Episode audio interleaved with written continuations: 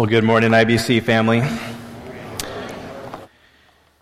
I love the fact that God is doing tremendous work in so many different areas of our church. He's growing his church as he promises to do. I love the fact that he raises up many of you, actually all of you, but in this case, many of you, for the work of service with our kids. And I'm so very grateful for the ministry that God is using through many of you. Again, it's over 60 volunteers to love on and to help these kids know the love of Christ. And so thank you for being faithful. Thank you for your willingness. Thank you for answering the call that God has placed on your life. And so I want to let you know that it matters. Sometimes in the moment it doesn't feel like it does, probably. Sometimes when kids are being a little kid-like, you're wondering, is anything sinking in? Well, I can tell, at least for my kids, it is. So thank you. You know, I don't know about you, but when we were singing that song, I got the joy, joy, joy, joy down in my heart. The one verse that we missed, Pam, was, I've got the wonderful love of my verse that redeemed me way down in the depths of my heart. Remember that one? We didn't sing that verse. So we'll work on that one, right? Yeah, I love it. You know, in our Western culture today, I don't think I have to convince you of this, but in our Western culture today, we are extremely blessed. I could also say we are kind of cursed also, in the sense that we have literally everything available to us at the tap of our finger. Even on my phone, which is in the pew right over there, I got my little Amazon Prime app. All I got to do, if I want something, I think of something, I just pop that little app, I go to the little search part, I type it in, and literally a couple taps, and it's at my front door, sometimes in the same day. It's ridiculous. It's awesome. It's dangerous. You know, when we, the fact is, though, we have so many things available to us so quickly. And sometimes that can be a really good thing, and sometimes that can be a very dangerous thing.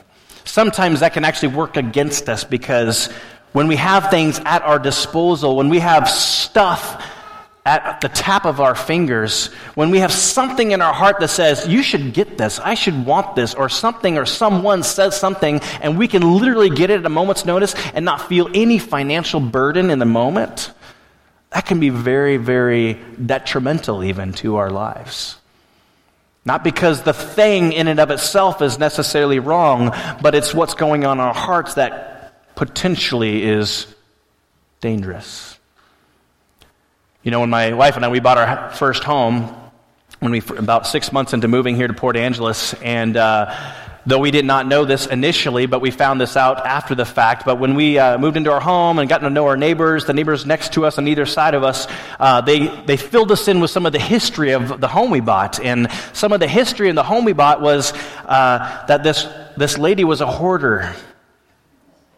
And some of you might know hoarders. Maybe some of you are hoarders. I don't know.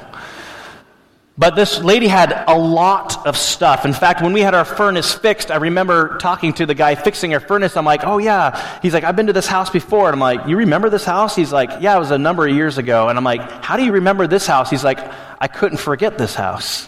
And I was like, why is that? And he says, when I walked into this house, I could barely get to the furnace in the basement.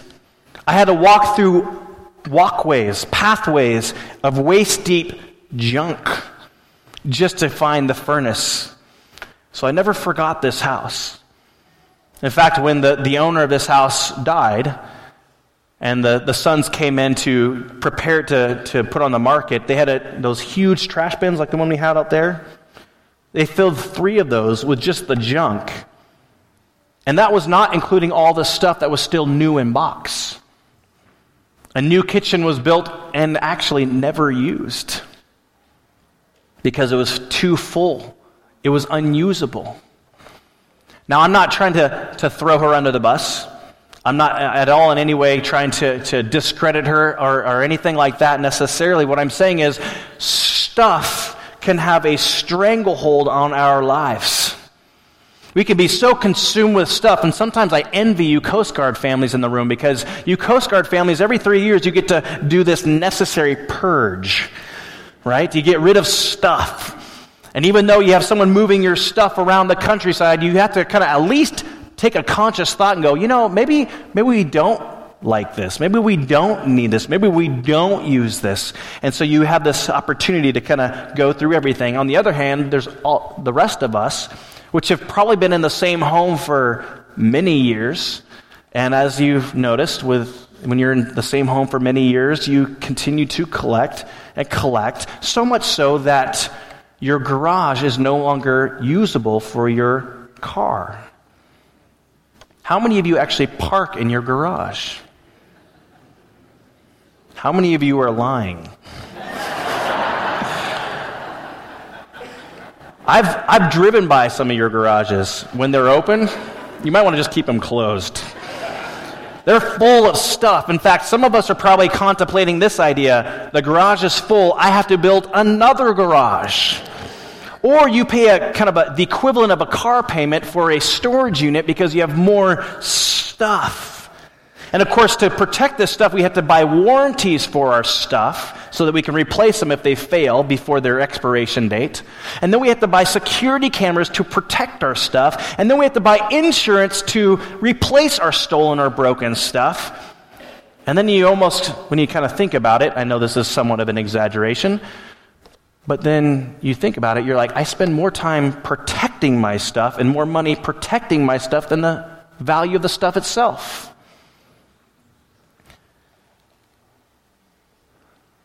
So is stuff the problem? No. Stuff is just inanimate. Stuff is not wrong. Having stuff is not wrong. Having stuff is not sinful. Having many things and being blessed by God is not a problem.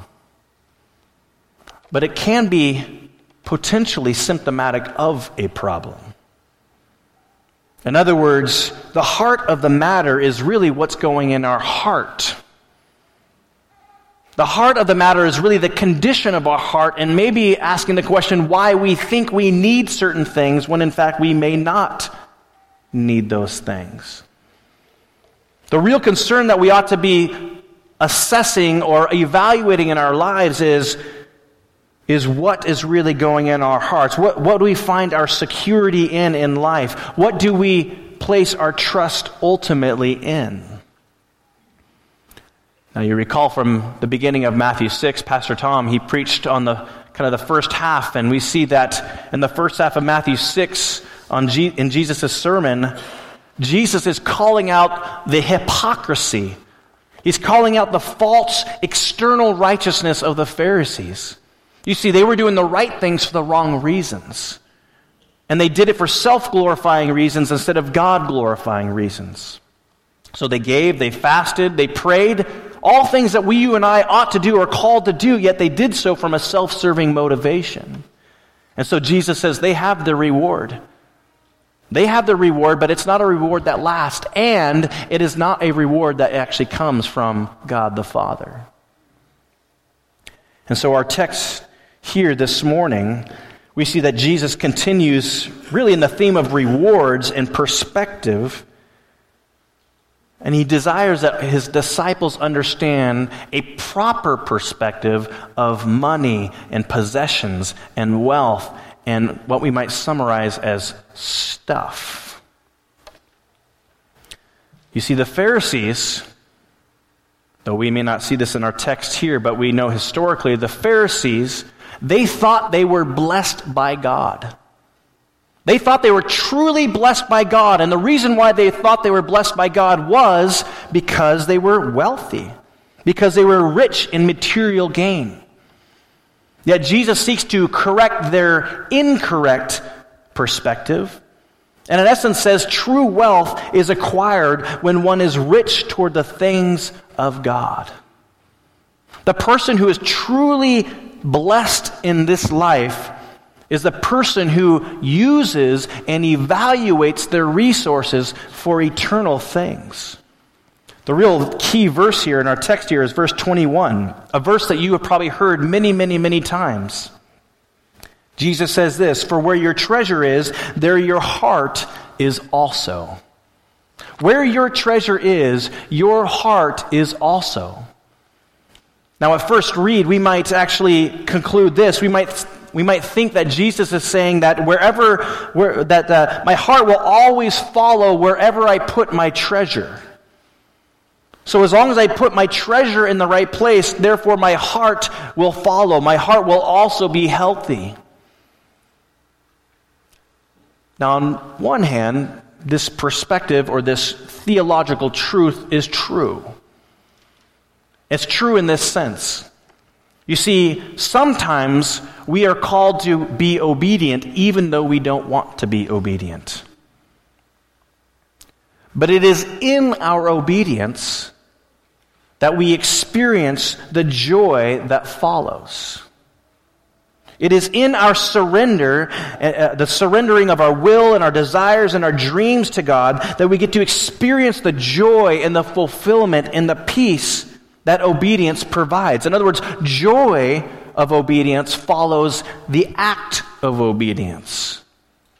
The joy of our obedience is the fruit of our obedience. So on one hand, yes, even though our heart may not say, I love to obey the commands of God, even though we do obey the commands of God, by doing so we experience the joy and the satisfaction and the fulfillment that this obedience brings.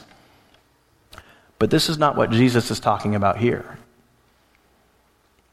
Even though that is very true, what Jesus is actually teaching us here is that wherever your treasure is, your heart already is.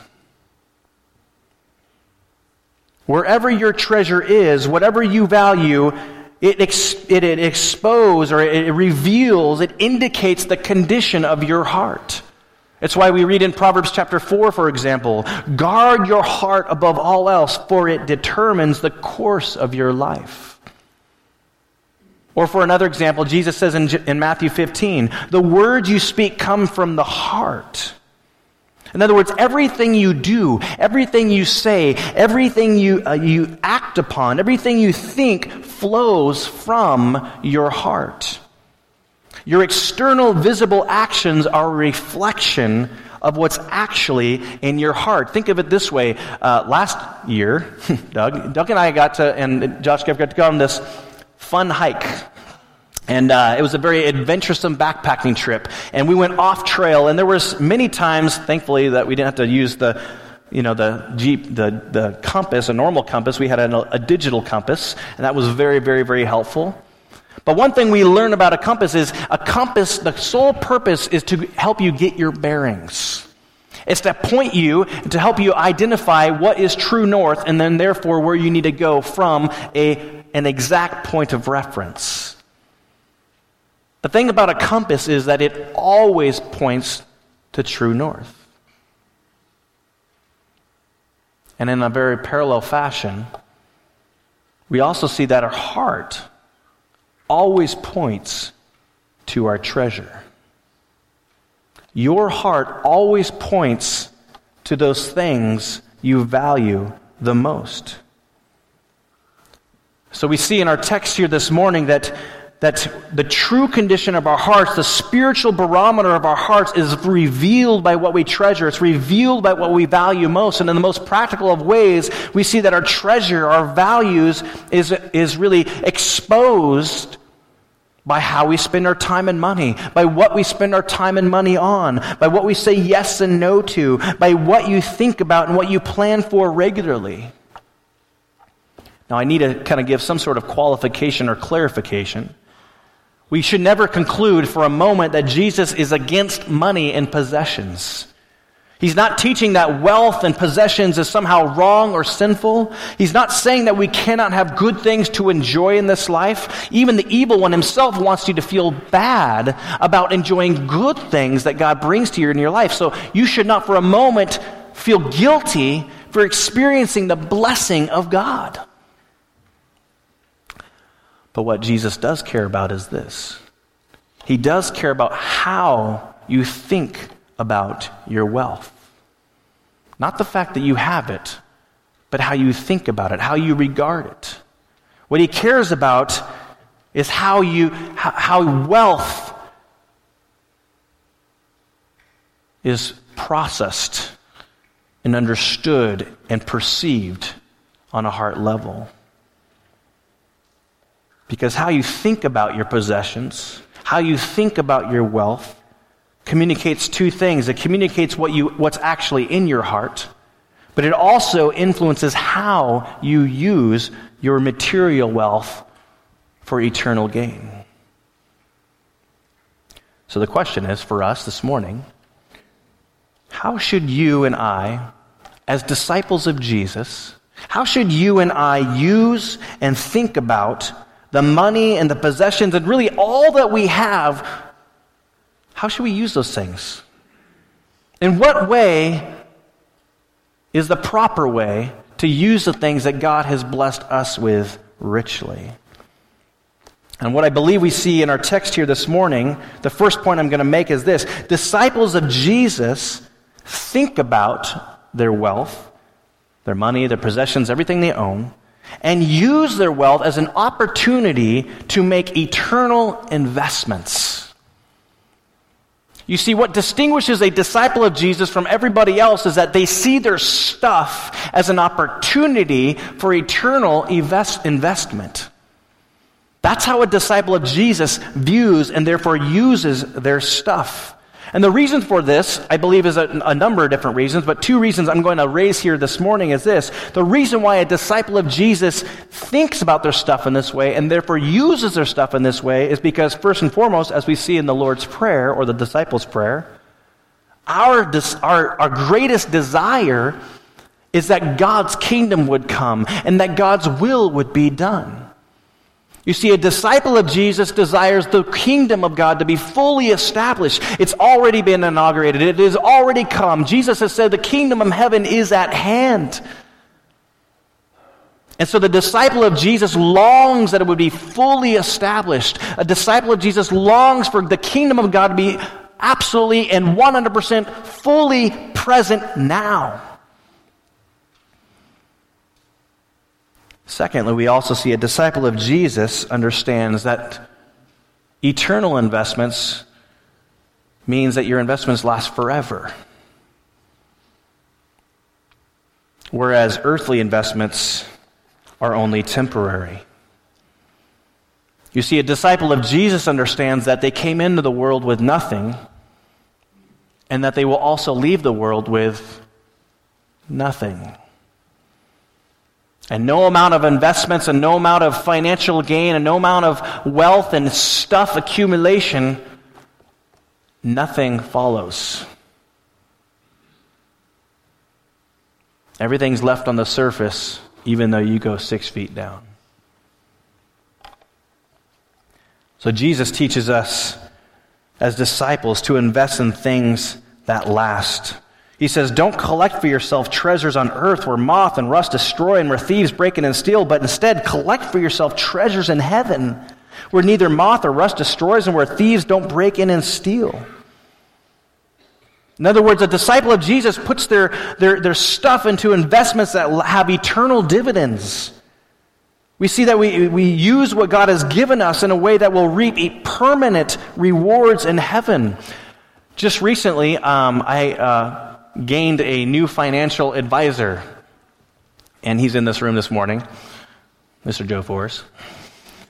And one of the things we did when we sat down, because I'm very naive when it comes to investments, and I don't really know much about it, and I don't read the Wall Street Journal, and honestly, I have no desire to. So, but the fact is, I know it's important to kind of plan ahead and plan for the end of life. And again, I'll talk about that in just a moment. God is not against that at all. And so I'm sitting down with Joe Forrest, and he does this what we call a risk analysis or a risk assessment.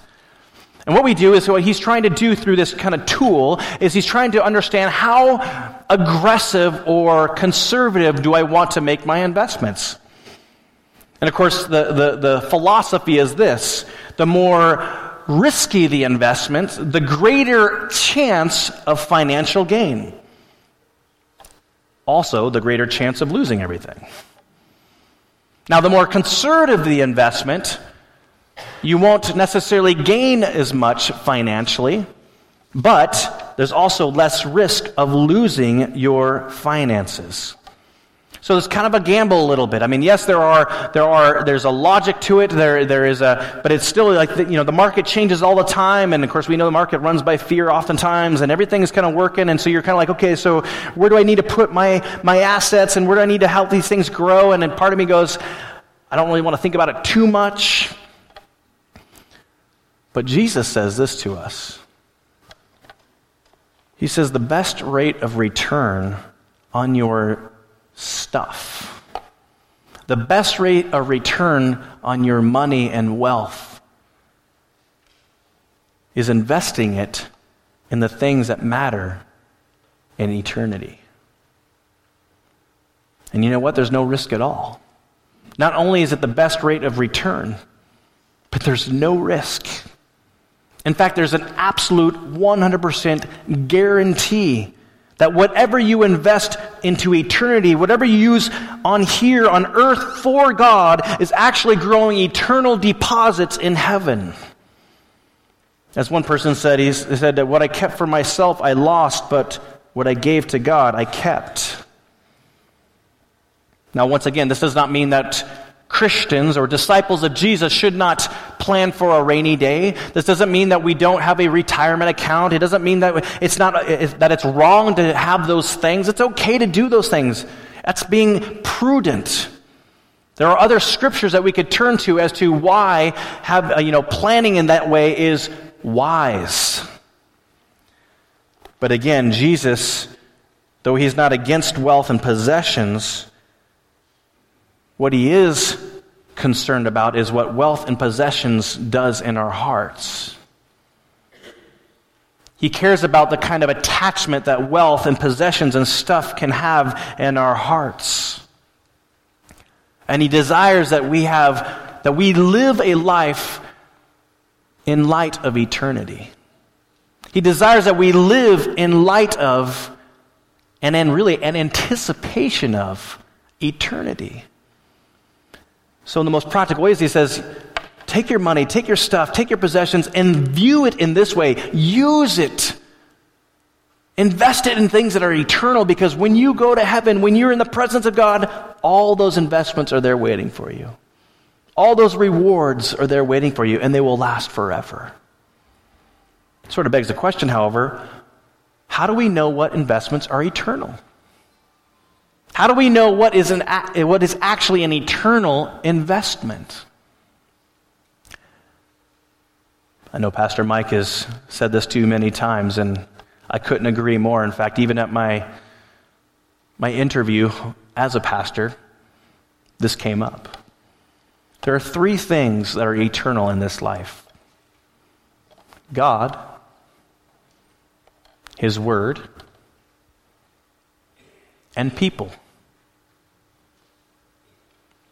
Everything else comes and goes.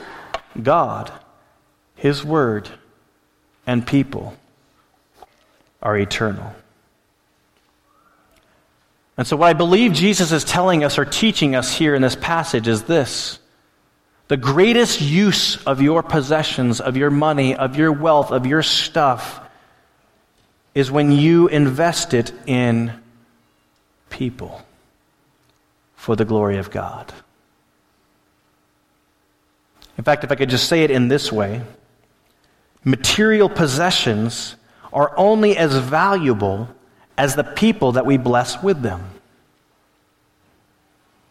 Your material possessions, your material stuff, your money, your everything you have in this life is only as valuable as the people that you bless with them. The fact is, this is how a citizen of the kingdom thinks and acts. This is how a disciple of Jesus thinks and acts. This is how a citizen of the kingdom lives in this world. We seek to bless other people for the glory of God. We seek to view and evaluate our stuff as an opportunity, not as a way of hoarding, not a way of collecting, not as it's just me and my life and what I worked hard for, but we see this as an opportunity going, how do I use this to invest in things that matter for eternity? How can this carry on forever? I think an illustration of this is seen in Acts chapter 2. The church has begun. We see that thousands of people are coming to faith in Christ, and these are people from all kinds, all walks of life, all economic stages. Some are poor, some are wealthy. There's many between. And what we see is that no matter who had a lot and who had a little, we see that those who had a lot, those who were blessed in this life, from an earthly perspective, they held on to their stuff very open-handedly. In other words, if someone had need, they had the audacity to sell their stuff and give the money to the person who had need, even people they didn't even know. Who does that? I mean, it's one thing to love somebody that we hold dear in our hearts, but these people are selling their money and giving it to the church leaders, and the church leaders are distributing to people that they don't even know, that are professing faith in Jesus Christ. Who does that? Disciples of Jesus do that. I'm not talking about socialism or communism here. I'm not talking about equal distribution. I'm talking about citizens of heaven's kingdom seeing their stuff rightly, viewing or regarding all their stuff and their wealth from an eternal perspective. So the question that I pray that you reflect on is, how do you view your stuff? If you were to take inventory of all that you have in this life, how do you view it? How do you regard it? How do you use it? Because how you think about it influences how you use it, and how you use it reflects what's in your heart.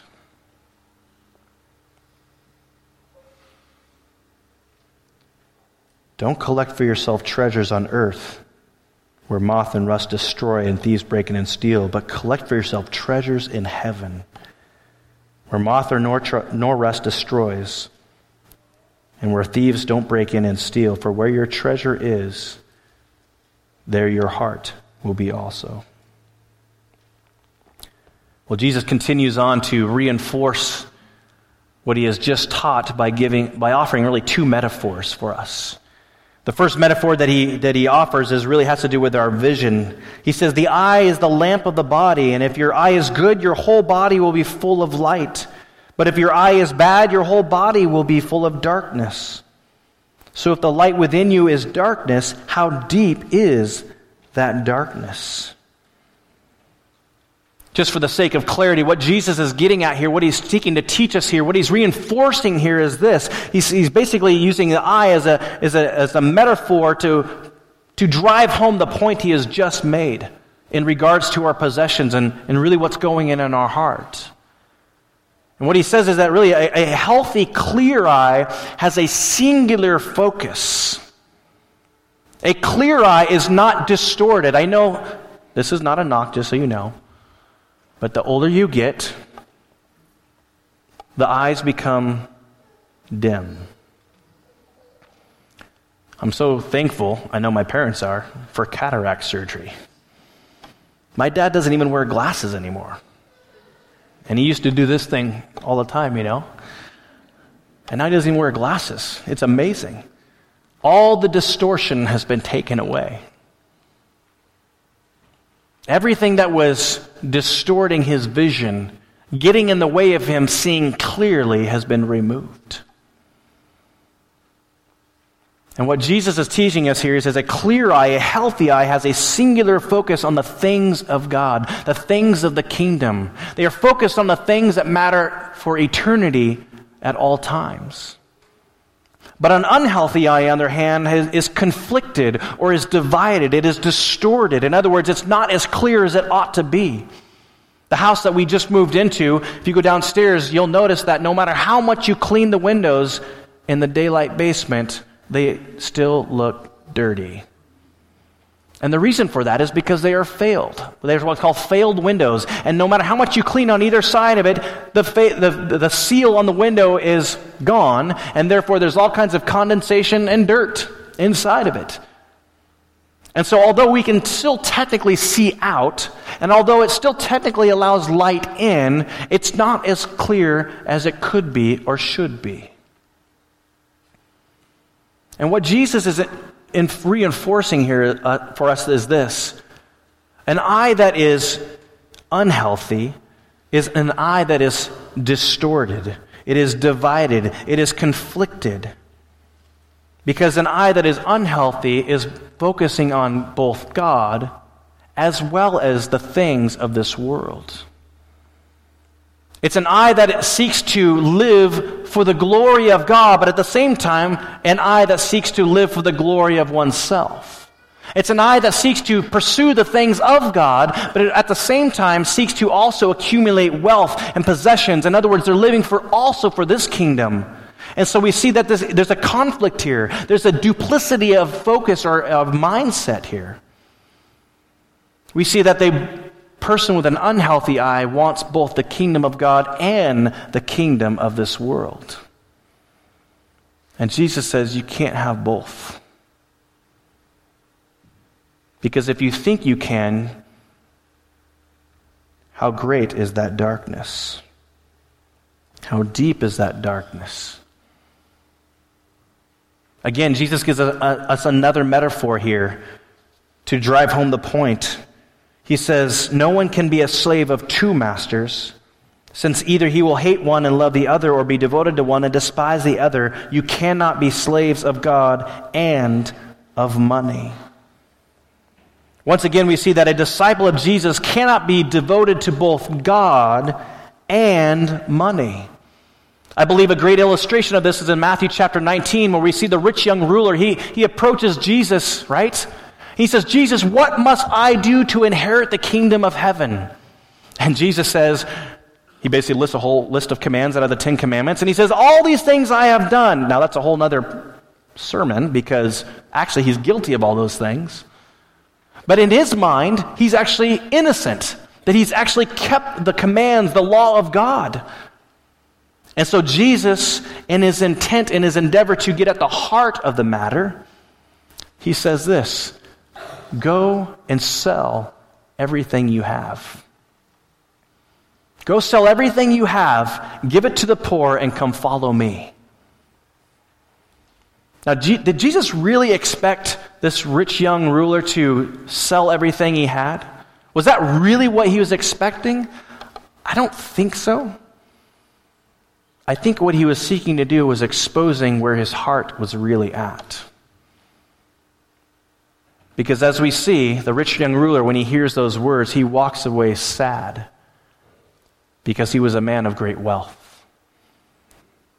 And so Jesus, in the context of what it means to follow him, what Jesus is seeking to reinforce in his ministry, and what we even see reinforced in this sermon, is that a disciple of Jesus has a singular focus on the things of God. A disciple of Jesus is not devoted to both God and anything else. A disciple of Jesus cares about the things of God and only the things of God.